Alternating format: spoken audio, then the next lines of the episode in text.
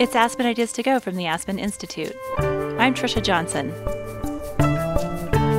During the coronavirus pandemic, many of us are home with kids, some of whom may be teenagers. Teens experience big emotional highs and lows even without the stress of a national crisis. So, what's this emotional roller coaster all about? Psychologist Lisa Damour says teens know their feelings of dysregulation are different and new. It didn't used to be that they would be in a puddle on the kitchen floor over not finding the jeans they were looking for. They both are completely swamped by these emotions and also have, you know, technically we call it like an observing ego that can be like, what the hell is going on here? Today, our guest speakers unpack teen emotions. Aspen Ideas to Go brings you compelling talks from onstage events hosted by the Aspen Institute. The Institute is a nonpartisan forum for values based leadership and the exchange of ideas. Today's discussion is from the Aspen Ideas Festival. When a child hits adolescence, often their emotions run wild. Puberty and brain development are just part of why they feel a range of extreme emotions. How can parents, coaches, teachers, and other adults help teens communicate and navigate the intensity of their feelings? Lisa Damour is joined by Michael Reichert and Leah Somerville.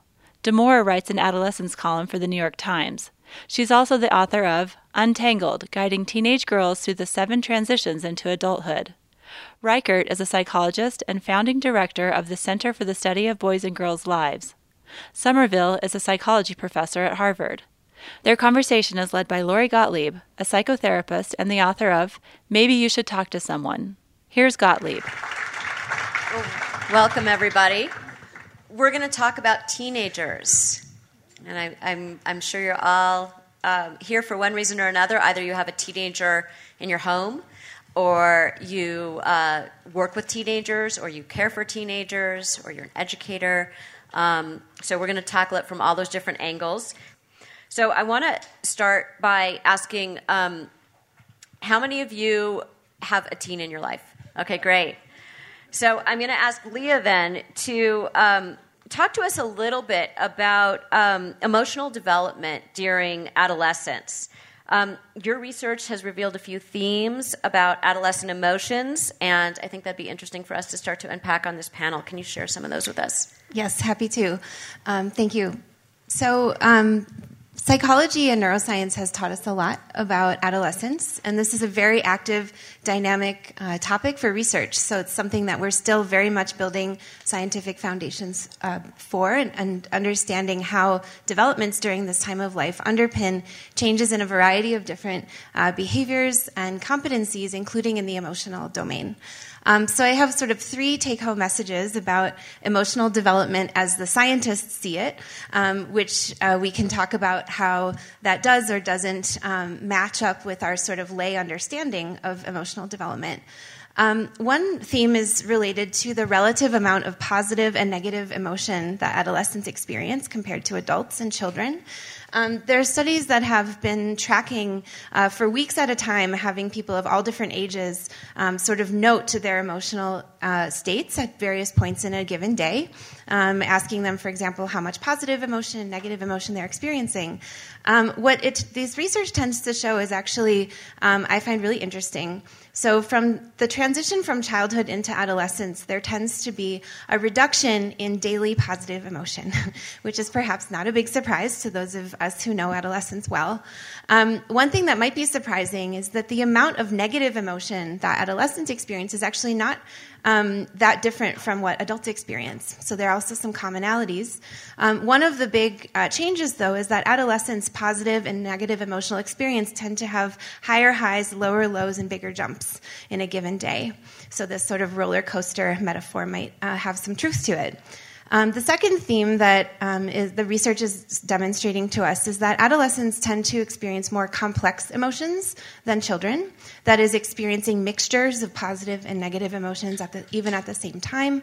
This is also something that adults experience, but the complexity that's new to adolescents is something that they sometimes struggle to make sense of. And so this can create sort of uh, confusion or lack of full understanding or insight into what one is actually feeling, um, which is something that we believe experience brings more uh, clarity with age as people develop into adults. Um, and the third kind of take home point that might be worth mentioning today is that um, research is also interested not only in understanding the sort of bottom up emotional experiences that are generated in daily life, but also if you wanted to modify that experience, um, how could you exert control or regulate the emotions that are being felt? Um, this is a competency that's very important for day to day functioning in daily life, um, and it's something that adolescents are still fine tuning. So they are able to regulate emotion, um, but not necessarily with quite the tuning and skill that adults uh, exhibit. So this is something we consider to be an actively developing competency, both choosing the right strategy to use in a given situation, and then using it in a way that's maximally effective toward your emotional goals. So maybe I'll pause there, um, but those are sort of three themes that have been emerging recently in the field of adolescent developmental psychology. So you're talking about adolescents more generally, and Lisa, you study girls, and Michael, you study boys. And I'm wondering, um, given what Leah said, um, what do you see clinically with girls? I'll start with you, Lisa, with girls, and then we'll go to Michael and what you see clinically with boys that fits in with what Leah's talking about. So, thinking clinically, one of the things that came to mind when you were talking was something that a supervisor said to me early in my training that it, initially I was hesitant to believe. And she said, You need to work with the assumption that all teenagers secretly worry that they're crazy. Right? And I thought, really? And then I started practicing, right? And I saw what you're describing in technical terms, like these big highs, low lows, and also not sure what to make of it, and it's all sort of, you know, in an amalgam. And you also mentioned the departure that this is a shift from when they were children, right? So part of what we're dealing with clinically are bright young teenagers who remember when they didn't feel this dysregulated, right? And remember that it didn't used to be that they would be in a puddle on the kitchen floor over not finding the jeans they were looking for. And and I think and I, I, think it's this really interesting thing clinically that they both are completely swamped by these emotions and also have, you know, technically we call it like an observing ego that can be like, what the hell is going on here? And so, one of the things I think about a lot is how do we as adults both support and normalize that experience because they feel so strange in the midst of it. Um, and then also, um, provide containment for it. You know, another thing I think about a lot in my training was a wonderful supervisor who said, you know, if there's if a child is shut down or a teenager shut down, your job is to help with expression. And if they are overflowing with emotion, your job is to help with containment. Right? And one of the challenges that we have clinically and then also in the home, and I'm also the mother of a teenager, right, is that when your child is having a big emotional eruption, and especially when that child's now a teenager, it's a frightening experience. And our job, I think a lot about containment, and I think a lot, both as a clinician and as a parent, and as you know, someone who guides parents, about how much kids read our faces and how much young people look to us for reassurance that everything's okay, and how much we get it right with toddlers who fall and scrape their knee. You know how your toddler falls and scrapes their knee, and the first thing they do is they look at their knee and then they look at your face, right? And whatever's going on with your face dictates what happens next. And we get it right in those moments where you're like, you're fine, you're fine, even if we're like, I don't know if you're okay, but you know, like, you're fine. And I think that our job as adults, clinically, parents, teachers, everyone, is to hold on to that into caring for teenagers so that when they're having a big, powerful experience, we, at least with our face, contain and, and transmit confidence that it's probably okay, you know, without dismissing it. Michael, do you think that, you know, that, that idea of, you know, being in a puddle on the kitchen floor because you can't find the right jeans, what's the equivalent in boys? What do you, what do you see going on with boys when they, when they transition from childhood into adolescence? Yeah, so, so hello, everybody. I would say that this topic, emotional development, is a particularly important case in thinking about male development. I think that emotional development is ground zero for the impact of cultural norms on how a boy comes to manhood, how he comes to think of himself. A study that I'm particularly fond of was conducted by an organization in DC called the Man Box Study. And it, it, it uh, uh, surveyed and then did follow up focus group interviews with about 1,500 18 to 30 year olds in three different countries the US, the UK, and Mexico. The U.S. was the country uh, of those three that had, in some ways, the most extreme outcomes. And basically, what they were able to do was to correlate the degree to which young men subscribe to uh, cultural norms about masculinity with other kinds of outcomes. And lo and behold, the boys, the young men who most subscribed to traditional norms about masculinity uh, were the most depressed, the most anxious, and had the most suicidal thoughts. Carol Gilligan had this idea that voice is a function of breath and resonance. And I think what's missing for boys is not the young men, is not the voice, not the breath, it's the resonance. I think beginning at age two, we, we project onto young men, boys, that, that they should suck it up, that they should uh, be stoic, that they should keep their pain, their struggle, their meltdowns to themselves and, and buck up, be strong. My two and a half year old grandson, this pains me to say this, but I see him learning these feeling rules and trying hard to lean into them. He hurts himself. He gets up and says, I'm okay. You know, already trying to play to what he believes we all want. I, I, teach an emotional literacy course for high school boys. I've been doing it for 25 years. The really, really good news here is I've seen a marked shift. These young men, 16, 17, 18 years old, they know that they want to learn emotional literacy skills. They, they call this program the most, the most uh, popular program in the school. It's a voluntary program. It's not because of the pizza, although that's a, that's a factor.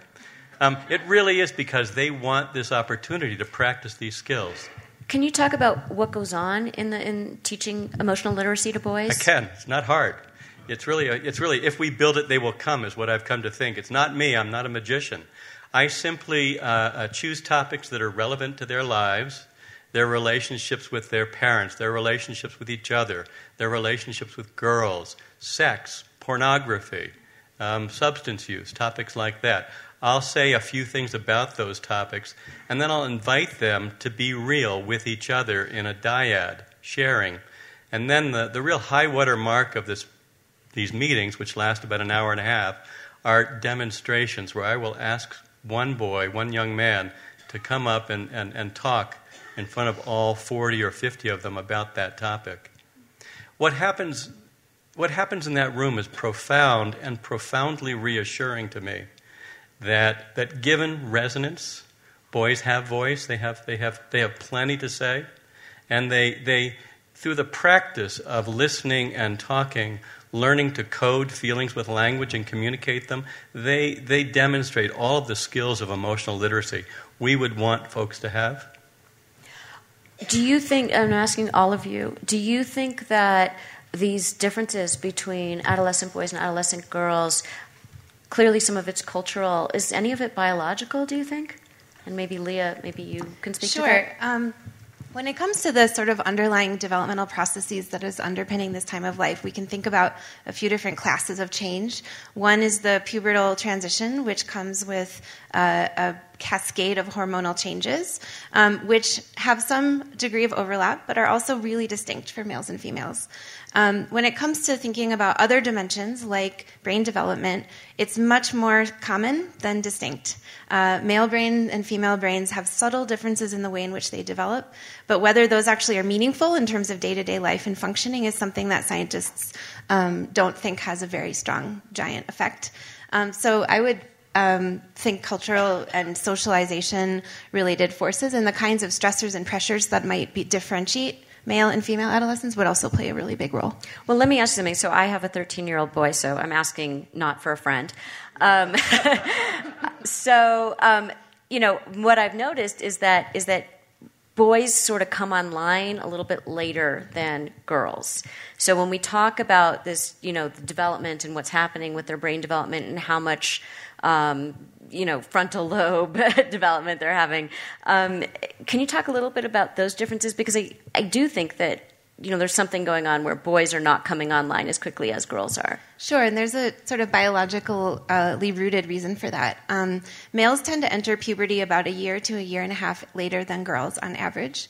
Um, those average ages nowadays are some like, something like 10 and a half to 11 year old, years old for girls and 12 uh, to 12 and a half years old for boys. So these numbers are creeping downwards uh, generationally. Um, and this does exert influence over the trajectories of brain development, which parallel these uh, changes in the hormonal cascades. So, uh, do male brains develop a little bit more slowly than female brains? Yes, but they catch up. and how when?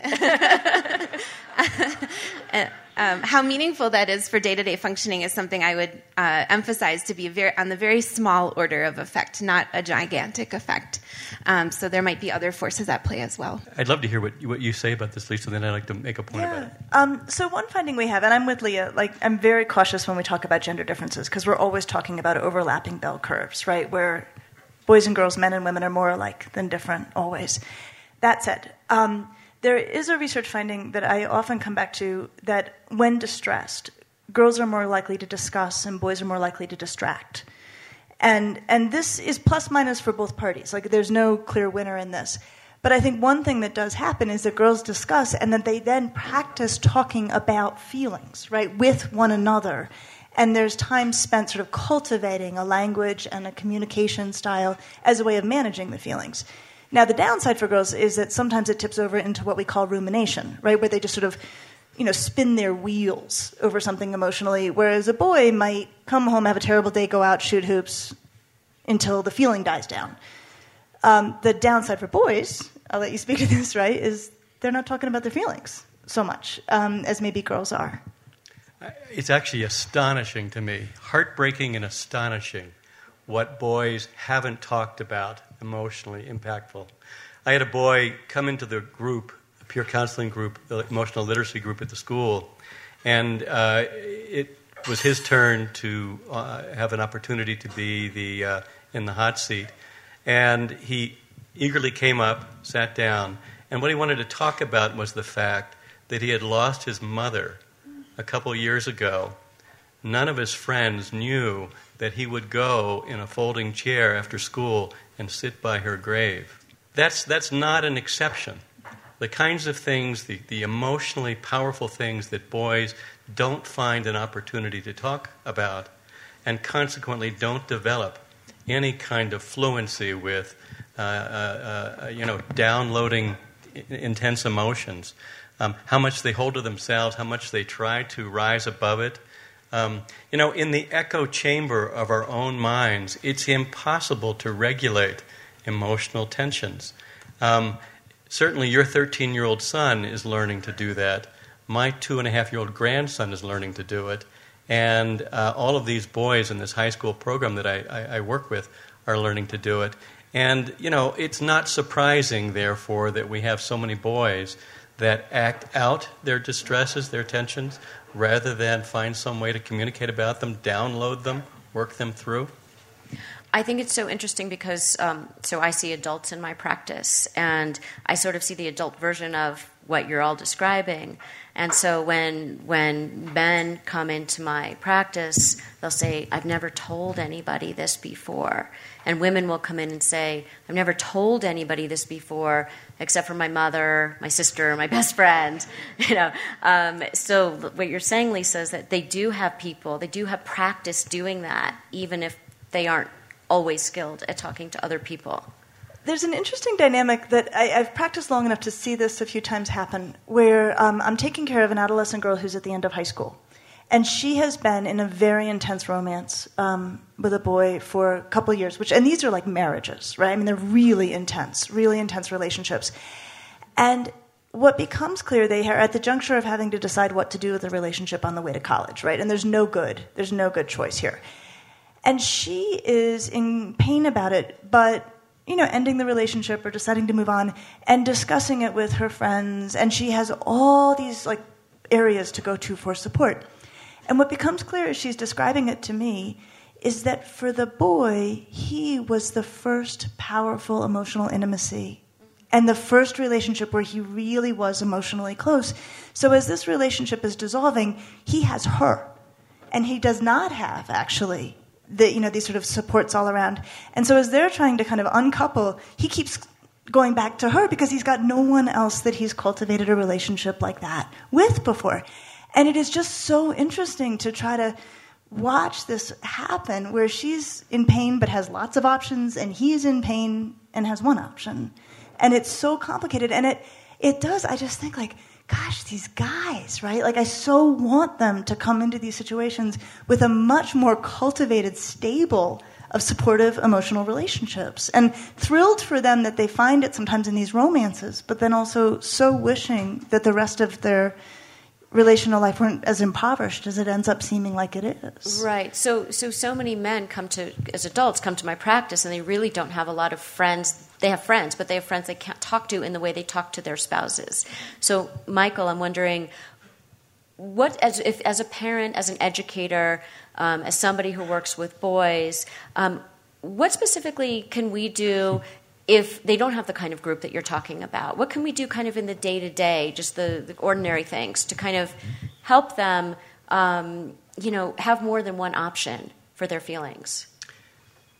Lots to say about this subject. Um, I, I, want to go back to what Leah was saying about the uh, brain development pathways for males and females. Um, you know, it may be true that they are mostly similar, pathways, but that's not what we believe. The impact of stereotypes on how we think about boys. Um, I, have a, I have a friend who was pregnant carrying twins, and she knew that one was a boy and one was a girl. And she said, I know which one's the boy. I said, How do you know? She said, He's the one who kicks me. Um, we project onto our children what we think their sex means from the moment we know that we're, we're, we're going to give birth. And for boys, what that means is we communicate in all kinds of ways that we're uncomfortable if they, if they show fear or shame or sadness. Um, you know, being strong, being capable, knowing what to do, these are the things we're comfortable with in our males. And you know, in that man box study I was referencing earlier, one of the questions that was asked of the boys was, you know, do you receive messages to man up? And 79% said yes. Yeah. What was the source of those messages? Another question asked. 69% of the males said, my parents. So, to your question about what can we do, I think the first thing we need to do is to recognize how we're carrying in our hearts consciously or unconsciously, ideas about how our son should be, particularly in this realm of emotional communication. And, and we communicate it verbally or, you know, in that kind of emotional attunement that kids feel our tension or our disapproval. And in doing that, we actually channel our boys away from the kind of emotionally articulate expressiveness that, uh, that they need to, to really develop you know, skill. And just to follow up on that point, um, there's certainly research in psychology suggesting that stereotypes and expectations can turn into somewhat of a self fulfilling prophecy for the way individuals ultimately act and accept their own emotions. Um, this is also true for adolescents in general. There are stereotypes about adolescents as being perhaps faulty decision makers or um, you know, not capable of, um, of doing certain things that they are quite capable of. And there's research suggesting that, that that stereotypes about adolescence as a phase of life can also exert its own self fulfilling prophecy um, on the adolescents themselves. So I think that these messages of normalizing this phase of the lifespan, remembering that it has existed in human development uh, for as long as we uh, believe and as long as we expect it uh, across human history, um, and perhaps for really important and good purposes, um, I think is another uh, important stereotype to combat um, that adolescence is somehow some sort of negative or pathologized time of the lifespan. Yeah, I think that's such a great point um, because I think that there are so many teenagers who they're not having a crisis or they're not having some of these whatever the stereotypes are of the teenager who's you know completely off the rails, um, or even the kid who's like I don't like to go to parties or you know I'm not going to go rebel and I'm not going to do all these crazy things that doesn't appeal to me, and they think something's wrong with them that they're you know something is seriously wrong with them that they're not like a normal teenager. So there's that on the one hand. And then on the other hand, um, we have this, you know, a lot of people are talking about suicide in teens. We're talking about kids who really are struggling and struggling in a, in a profound way. I'm wondering, um, you know, what you think is going on that is uh, you know creating the situation is there real are there really more teens first of all who are attempting suicide and, actually committing suicide and also um, what do you think is behind this discussion that we're all having now so i just saw this number this morning 2017 6200 suicide completed suicides 5000 were male 1200 were female That's, but that, those are the data we've had for a long time that it's um, they've been going up though They've been going up. So, yet to answer your question, yes, there is a rise. Um, and then, with regard to the data, and this is important, it's a long-standing finding that um, men and boys, girls and women attempt more often, and boys and men complete suicide more often. So those data, the three to one of men actually completing at a much higher rate, and it comes down to bluntly lethality of method, right? That boys and men use much more lethal methods, um, and so then are much more likely to complete suicide. But this is really, these data are very scary, coming in fast. And I think the true answer is we actually just, we don't know. I mean, like when you look at people who are really disciplined about looking at the data, we don't actually know. Um, there are causal claims out there that I think we need to be really cautious about. It. People are like, it's social media, it's, you know, uh, the iPhone. Eh, we, don't ha- we don't have those data. The data we do have, we have declining sleep duration. Kids sleep less, grown ups sleep less.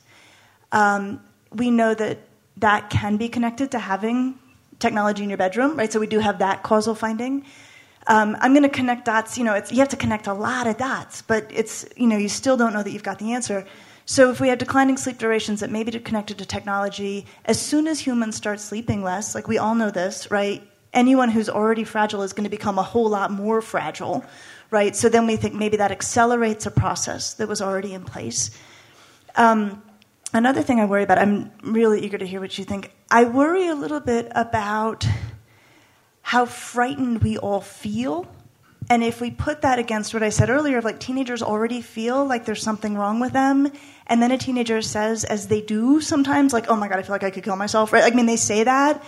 And sometimes that's just a kid who just felt really crummy that day and then said it and has no suicidal ideation, intent, none of that, and then lands in the ER because of that. And I've seen a few of these, I'm sure you too have too, where the kid's like, oh my gosh, maybe I really am broken right? So I, I worry about this as a clinician. And I think the Yeah. other problem is that if they say something like that and a parent overreacts, then they think, I'm not going to share any of my feelings. Now I'm done. Because my parent's going to completely overreact Yeah. to anything I say. So having thrown that out, I'm going to say one more thing because I just I don't want people to think, well, well then what do we do, right? Um, I will tell you what I do um, because teenagers do. They say that they say like, "Ugh, I don't even want to be here anymore, right? And then we're all on such high alert as we should be. So I will say, is that how upset you feel right now, or do you really think about hurting yourself? And, and that's a good place to start because usually they'll say, Oh, no, no, I'm not thinking about hurting myself. I'm just really upset, right? And then you can have that conversation. That doesn't mean you've now cleared them of all suicide risk for the rest of time. Um, but it is a way to engage it, not make them sorry that they said something, and yet not run a kid down to an ER and harm the relationship over a risk that was never present.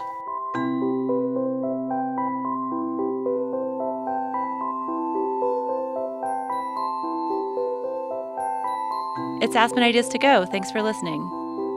Author Walter Isaacson is fascinated by innovators, the kinds of geniuses whose ideas have transformed industry, science, and society. He's written about Albert Einstein, Steve Jobs, and Benjamin Franklin. His latest book focuses on Leonardo da Vinci. His boundless curiosity, Isaacson says, renders him perhaps the greatest of creative geniuses. In Aspen Ideas to Go, Isaacson explains how we can apply the lessons Da Vinci left behind to our own lives. Find The Imagination of Leonardo da Vinci on your favorite podcast player. Let's get back to our featured conversation. Here's Lori Gottlieb.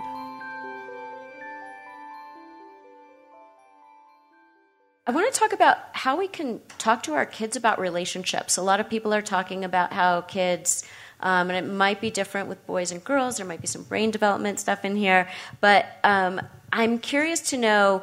I think a lot of parents don't know how to talk to their kids about sex. They don't know how to talk to them about relationships. Um, they watch their kids kind of, you know, having relationships via text. And I'm wondering um, what you what takeaways you can give today for anybody out here who works with kids? Yeah, you know, this, this comes up a lot when we're talking about boys in a Me Too time. You know, how do we talk to our sons about respecting women, about negotiating consent and things like that? And, and my starting point is actually more basic than that. I think before we try to talk to our sons, we need to learn to listen to our sons, and we need to establish the kinds of holding environments for them in which they want to talk to us, not avoid us because they're afraid of our reactions or our overreactions or our judgments. Boys are so vulnerable to being judged because they're already balancing uh, uh, right on the tipping point of feeling shame.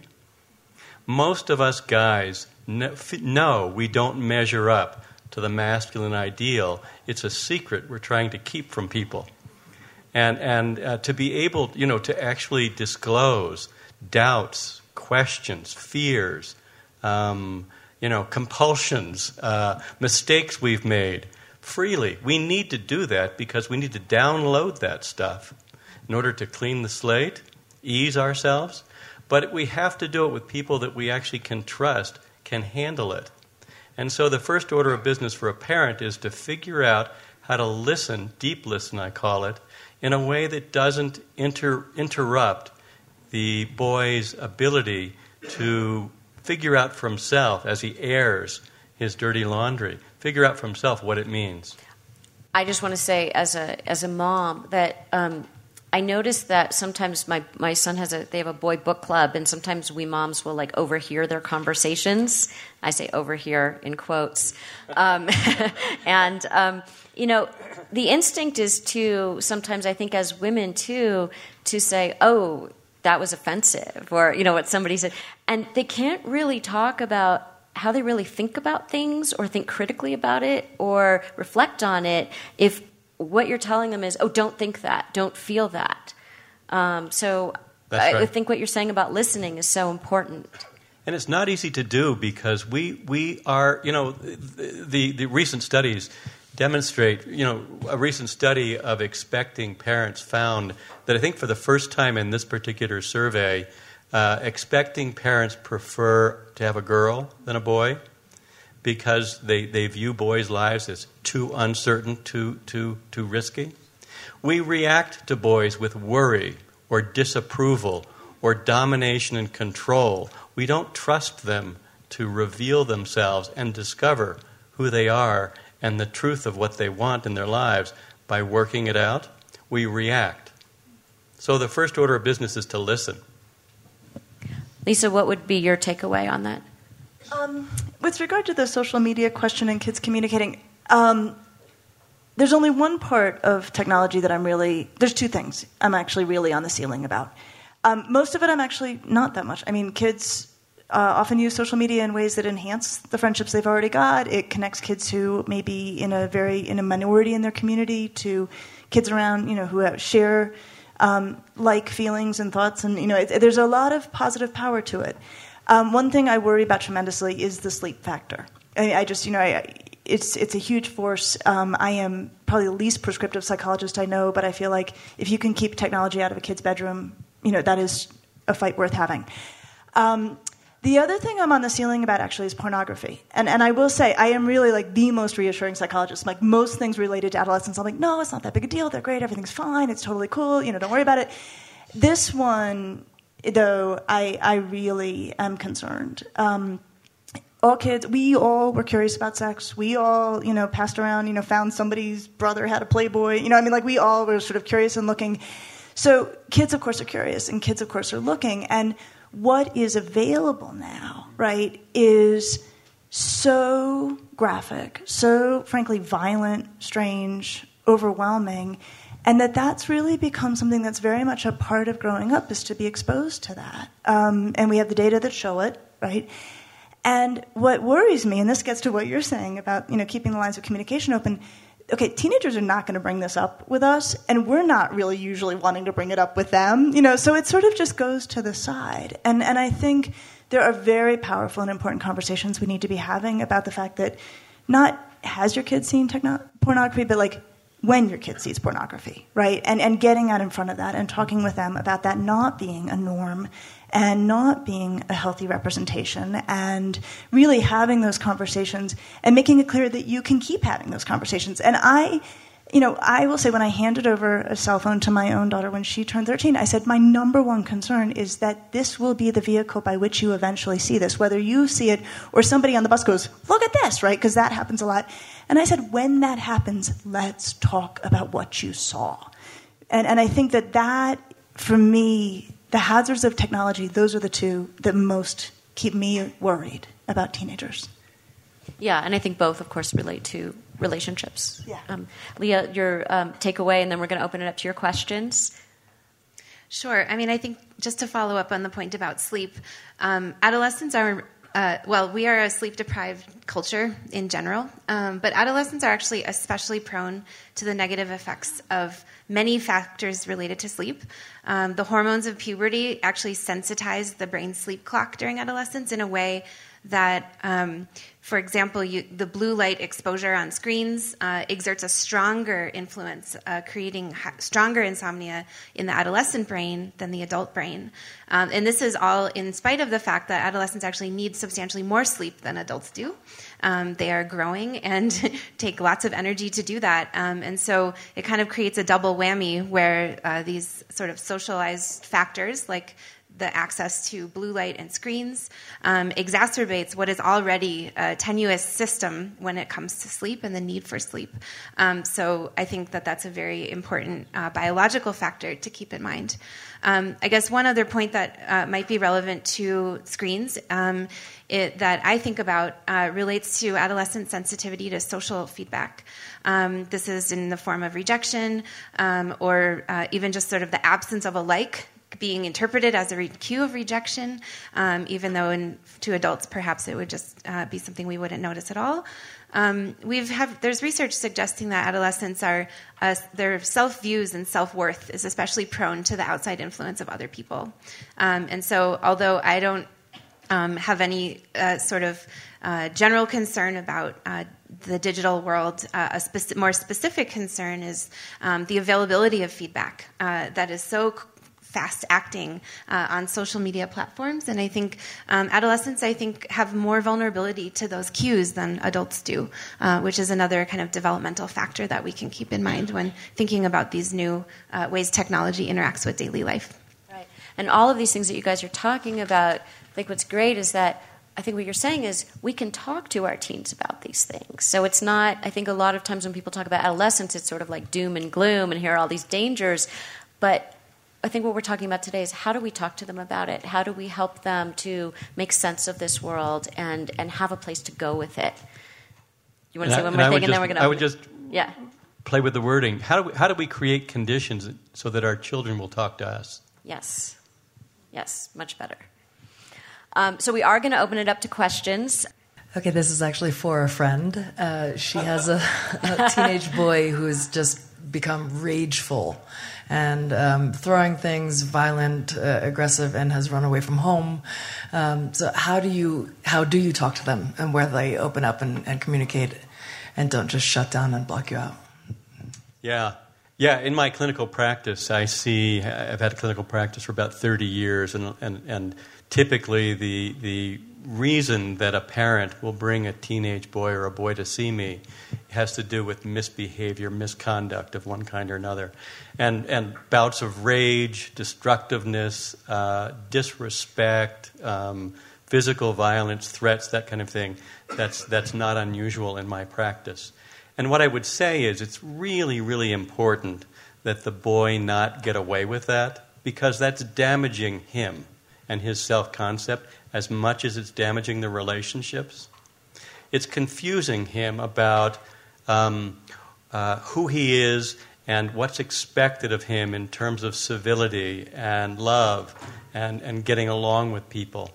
Um, so, what's going on with him uh, is that he is overwhelmed. His self regulatory systems are overwhelmed, and there's perhaps some degree of cultural permission to act it out. Um, insufficient limits have somehow been established in the family.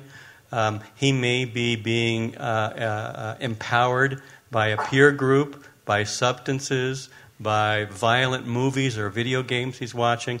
This is all in the way of a sort of an assessment that has to be conducted on what's going on. Um, you know, is the boy simply emotionally overwhelmed? Things are going on. There's threat. There's stress in his life, and he can't contain it. It's leaking out, and because there's been no no normal day to day opportunity to download, it builds to an explosive level and comes out this way. Um, in, in, in my book, I talk about a model for setting limits uh, that parents can implement that I call listen, limit, listen. And the point isn't to dominate the boy, to control him. That's a short game, and we're trying to play a long game with our sons. We're trying to teach them skills of self regulation.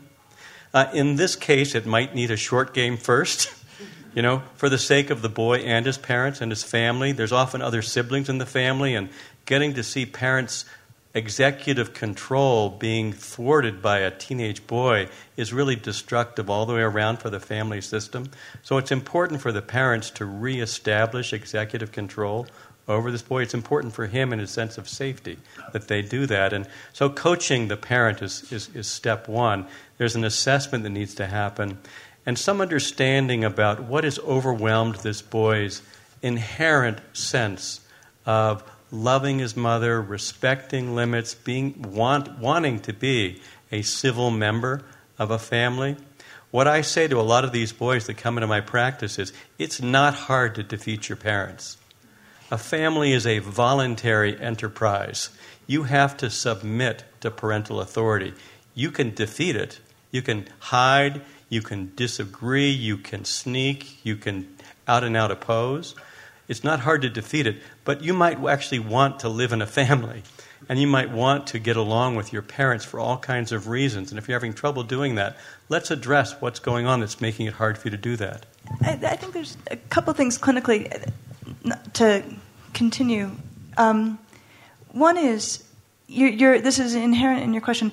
Just to be clear, that this is not normal adolescence, right? You know, and I think sometimes people will be like, "Oh my God, teenagers!" Like what you're describing, no, like that is not normal adolescence, and it's important for us to recognize it as that. The other thing that I have found clinically is whatever it is, underneath somehow it always makes sense, right? However problematic it is, like there's a reason why this guy's doing this, and that reason needs to be ferreted out. And the other thing I think that's really important, if we're going to talk about teenagers and emotion, and then certainly about suicide, probably a couple notches down from what you describe, is irritability in adolescence. And one thing that is not well known, and I think sort of psychologists, like we haven't done a good public service announcement on this, depression in teenagers often takes the form of very chronic irritability. Um, it's like living with a porcupine. And that we often think of depression as being low mood, weepy, sad, you know, kind of lethargic. In adolescence, in particular, it can take the form of a chronic irritability. And by chronic, I mean not just cranky with your parents, cranky with your teachers, cranky with your coaches, cranky with, like, really unable to bear anyone else's presence. And, and, I, and I think of that as a good thing, by the way. Well, except for when it's a not a normal thing. Not a normal a thing, thing, A good thing in terms of they're not hiding it. They're not hiding it, but it gets mistaken. That's right. Right. That's where things go wrong. Because like, oh my god, that kid's such a pain in the butt, right? And so annoying and so frustrating. And I remember being. I used to run an inpatient unit for twelve-year-old boys. I it was like eight hours a day there. And we had this kid, and I was like, God, this kid is just so unbearable. And one of the psychiatrists finally was like, That's a depressed kid. And when he was treated for depression, totally different kid came to the fore. So just in the name of sort of a public service announcement around adolescence and mood, if you have a kid who is a total porcupine everywhere and always, get them evaluated for depression, which is not usually the first thing you're going to think of. Yeah, that, that's really important. That a lot of the, the mood disorders that we see as adults present very differently in kids. And we mistake them in the other direction too. That sometimes we'll see something in a kid and we'll go, "Oh, that's that's depression," and maybe they're just having a bad day. So it's good to ferret those out. Um, more questions. Okay, so I'm still technically a teenager, um, barely.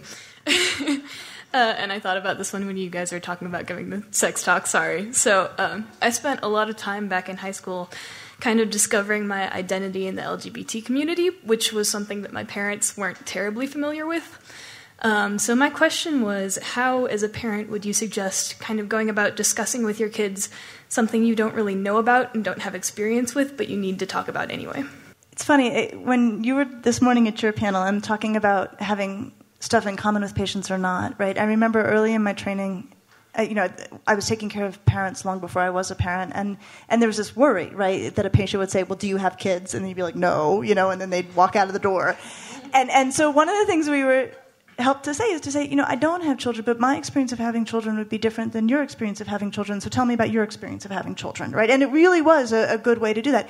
So I guess what I would say is, you know, on any of these things for a parent, if your child decides they want to, you know, be a firefighter and you know nothing about firefighters, or you know, or if they've got a sexual orientation that's unfamiliar, I think. Again, even if the parent were familiar of it, they'd still be familiar from their perspective, right? So I would say, whatever it is that your child pursues that you may have very little fluency with, like just own that. You know, or even if you have, you think you have fluency, don't assume you do, right? Say, I, this is my experience of this, but that's not yours. Walk me through yours. Yeah, this is a, it's a, it's an, this is a, one of those, this is one of those topics that is radically changing the way we think about gender. Um, a 2015 California health study found that uh, 25% of the teenagers that responded to the health study identified as gender nonconforming. Um, you know, I, I, talked about the man box study and the way that parents and, and educators, coaches, you know, all of the uh, managers of boyhood try to fit boys into the man box. And boys are, are, are, are simply, you know, uh, uh, suffering losses at, at being fitted into the man box. And I think we're, we're at a time in history um, where boys are recognizing that that's a, a, death sentence, that that's a sentence to losing a portion of who they are, their humanity, their individuality, their relational competence, and whatnot, that they're not willing to take. And so I think more and more boys are rejecting being fitted in that man box, but it comes at a price.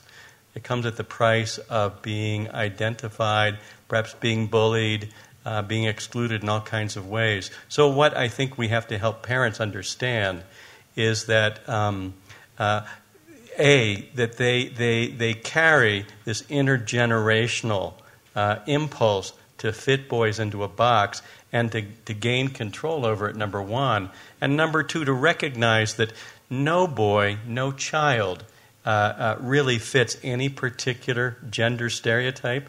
And our job as parents is to get behind the child's imagination for who he or she thinks of themselves as and follow that lead. That's our job is to follow the lead of the child. Your question also reminds me. I got a dear therapist question from a parent um, who asked, said, you know, my daughter um, came out as gay, and I don't know if what do I do about sleepovers? You know, because I don't know, like if she were straight, I wouldn't let her have boys sleep over in her room. But now I don't know, should I have girls sleep over in her room? And I think that, um, you know, parents have a lot of questions just because they don't know. And kids sometimes interpret that as you don't accept me or you're going to treat me differently. I think this parent wanted to actually treat her kid, you know, as if it, if the kid had been straight, you know, here are the rules. So what are the rules now? And um, you know, I think a lot of parents are very um, interested in learning more. I think this generation of parents is much more interested in learning more about who their kids are, even if they didn't have that same experience. So, going back to what Lisa said about you don't have to have had the same experience to be able to learn about it. Other questions? Um, I'm just going to ask a question about motivation. I have a 14 year old boy, and I feel like I see a lot of um, teenage boys or maybe girls. They, I feel like they're kind of lost. They're not really motivated um, about what's happening in the world, and I, I say them more for boys because I have two boys, and I feel like they just they're not sure they care about video gaming, but only to a certain extent, and they just are not really interested in trying new things. And my question is, how do you get them to be motivated to um, be, you know, trying different things and you know, open to different ideas and. I'm going to say one thing about it before I turn to the people who actually know about this. Um, and that's that I think there is so much pressure on kids around college right now, on adolescents around college. And I think that boys are at a disadvantage with that because boys, and again, we're talking sort of broad stereotypes here, girls are much better at school meaning the sitting down, the being quiet, the following directions, less needing to move around all the time. Um, and boys tend to have a lot more energy and um, have a harder time with sort of the structural parts of school. And then when you add on top of that what they need to do to get into college, um, it doesn't tend to be what they're motivated to do, right? Um, and I think a lot of boys get overwhelmed by the expectations that are around them, and it translates into a generalized it's not really a lack of motivation. It's a I'm overwhelmed and I need to chill and I don't know how to pursue the things that I'm interested in because they're not really the things that I'm expected to be interested in to quote unquote succeed. But I'll let you guys answer. I wonder if you wanted to answer first from the neuroscience standpoint about motivation. Well, motivation is a trans- is another dimension of transformation that's happening during the adolescent years. Um, probably uh, beyond what we have time to really get into in this panel. Um, I, I, think one of the challenges, the key challenges during adolescence, and this has sort of been true across history for many generations, is um, the search for one's own identity and one's own passion. Um, and I think that that can be a very stressful and overwhelming experience for, um, similar to what you were saying, if that isn't instantly something that is clear or understood.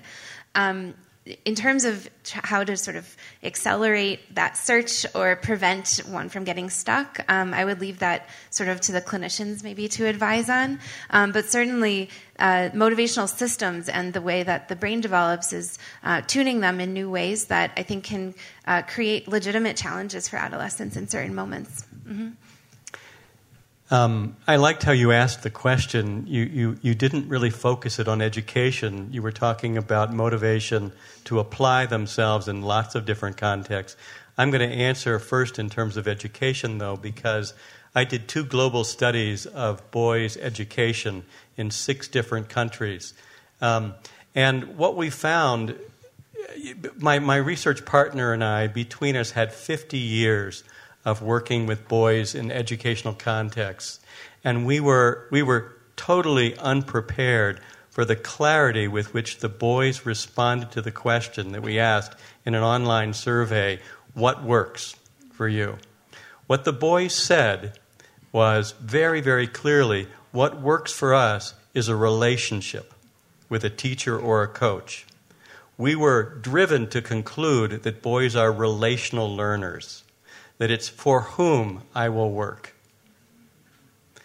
And if we extrapolate that finding, that research finding, to all areas of endeavor, what I would say, what I do say in my book, is that, that it's the relationship that's going to enable a boy to dig in, to apply himself, to care, to invest. He'll do it for a person, not for an abstract thing in our, in our interviews with the boys in the surveys, and we had 1,500 boys in two different surveys and, and follow up focus groups, we, we didn't come across a boy that did not want to succeed. They care about the goal, but absent some kind of relational connection, it's hard for those boys to get traction. That's what we found. Lisa, did you have any thoughts on that? Well, I think about the relationship piece all the time, right? And, and, and one of the things that I have been surprised that I've ended up writing about almost more than anything else in my column in the Times is risk taking in teenagers. And, and I think I've ended up writing about it because I feel like, you know, when the rubber hits the road, right, it doesn't matter what grade your kid's getting in algebra if they're driving drunk, right? So we really care about risk. And, and, you know, the more I think about risk and I read about risk and I write about risk, it all it all boils down like if you want a safe teenager they have a good working relationship with a grown up right and it may be their parent it may be someone at school or maybe something and i feel like you know there's this I'm sure you could come up with some, some smart way to measure this. I could not. Some way you can measure, if you want to know a teenager's safety, like teenagers who have relationships like this with grown-ups, that's an unsafe teenager. And teenagers who have relationships like this with grown-ups, you've got a safe teenager. And so I think about all the time. You know, safety comes up so much as a pressing topic with teenagers. I am now always walking up to it. Like, if we're going to talk with a teenager about safety, that is a moment that we could either take that relationship and create a Grand Canyon, right, by being like, rah, rah, rah, these are the rules, don't you get caught, right, like that. Or that's a moment where we can take that relationship and get really close and say, I know you're going to parties. I know you're in positions that you do not expect to be in and that you're scared about and I'm scared about. What can we do in partnership to make sure you're coming home safely? I want to work with you here. And I think that it's so interesting to me around the safety question how often our concerns unwittingly cause us to actually create the gulf that actually makes it worse. And those same concerns can be approached in a way that brings us close, creates safety, um, but it's funny. It just feels like over and over, like, yep, it all comes down to relationships, right? Over and over, like that's what, like that's that's the basis. Right. I'm gonna I'm gonna take one more question, but um, I want to say I think intrinsic motivation is also really important. That um, when you ask about, you know, these boys are what, why aren't they motivated? Um, people tend to be motivated by things that interest them, and so I would just make sure that we don't project our interests onto them and we let them figure out what they're interested in, and people become incredibly motivated in those circumstances. Um, there's a question right there. Um, thank you so much for coming and sharing. This is fantastic. My question is um, particularly in a separated household, how important is it that the parents be on the same page, quote unquote? How much time, you know, trying to develop that same page should we be devoting, or should we just move on and get with the kids? I have a strong opinion on this. I do. I'll, go, I'll go after you. I have a strong um, opinion too. Having cared for a lot of divorced and separated families in my time, what I will say is it is more important that you be internally consistent in your own home, that you be um, writing in concert with your child's other parent. Um, kids and teenagers, what they need is they need their parents to be utterly predictable right? That's what allow, allows kids to flourish, right? You don't even have to be all that sane, right? I really mean this. If you are totally predictable. So I'll give you a for instance. So my own mother, I had no curfew as a teenager because I was kind of a boring teenager. I didn't do much. But I had basically no rules. If I left a spoon in the sink and didn't put it in the dishwasher, it was like World War III. Okay, so there was no rationale to this system, but it was a totally predictable one, right? So if I didn't want to run afoul of my mother, I just put stuff in the dishwasher and everything was fine. So no, and truly, like, and you see this all the time, right? And so this is where, like, when we look at things like alcoholism and how it hamstrings kids and families where there's an alcoholic parent, it's the alcoholic's unpredictability that is so paralyzing to that kid. So kids all the time can operate across two different households as long as the households are predictable. If they, oh, at dad's house this is how it goes, and at mom's house this is how it goes, right? And if you're both good enough parents, right, if you both have warmth and structure, the form that that takes can be completely unique household to household, but it has to be internally consistent within the household. I, I, agree with everything Lisa said, and I would just say the last thing is that you asked about, you know, do the parents need to be, how, how do they interact with each other? And I think that the really important thing is that the kids see that um, the parents aren't arguing over the kids, that the kids are not the cause of this kind of strife between the parents, that the parents can be the grown ups. What they really need is they need you to be the adults. The kids don't want to take care of you, they don't want to be the cause of things between you. So, you, as long as what Lisa said, you are internally consistent um, and that you're civil with each other, that you model generosity, kindness, respect, even if you disagree. And, and I'll just add something, if I can. Or you? Yeah, and then and then we're going to close. Okay. Um, you want your children to have a rich, lovely, deep, profound relationship with their mother and their father it's important for the child to have that sense of really being cared for and having full psychological access to both parents. And so, uh, what I, what I, in my practice, I also see a lot of families that have bitter uh, uh, relationships with each other. uh, between the two of them. And what I emphasize is if they have an additional relationship, a co parenting relationship, and that's simply a matter of business, make that relationship work because it has to for the sake of the kids. Thank you all for coming today, and thanks to all the panelists for all of your wise insights.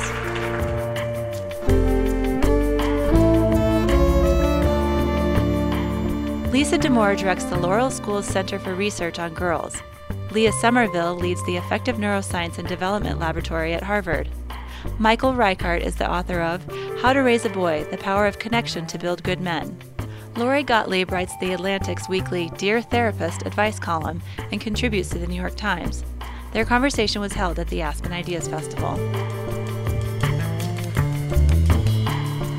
Make sure to subscribe to Aspen Ideas to Go wherever you listen to podcasts. Follow Aspen Ideas year round on Twitter and Facebook at Aspen Ideas. Listen on our website, aspenideas.org, and sign up for our newsletter. Today's show was produced by Marci Krivonen and recorded by our team at the Aspen Institute. The Aspen Ideas Festival programming team is Kitty Boone, Keeleen Bretman, Katie Cassetta, Libby Franklin, Jonathan Melgard, and me. Our music is by Wonderly. I'm Trisha Johnson. Thanks for joining me.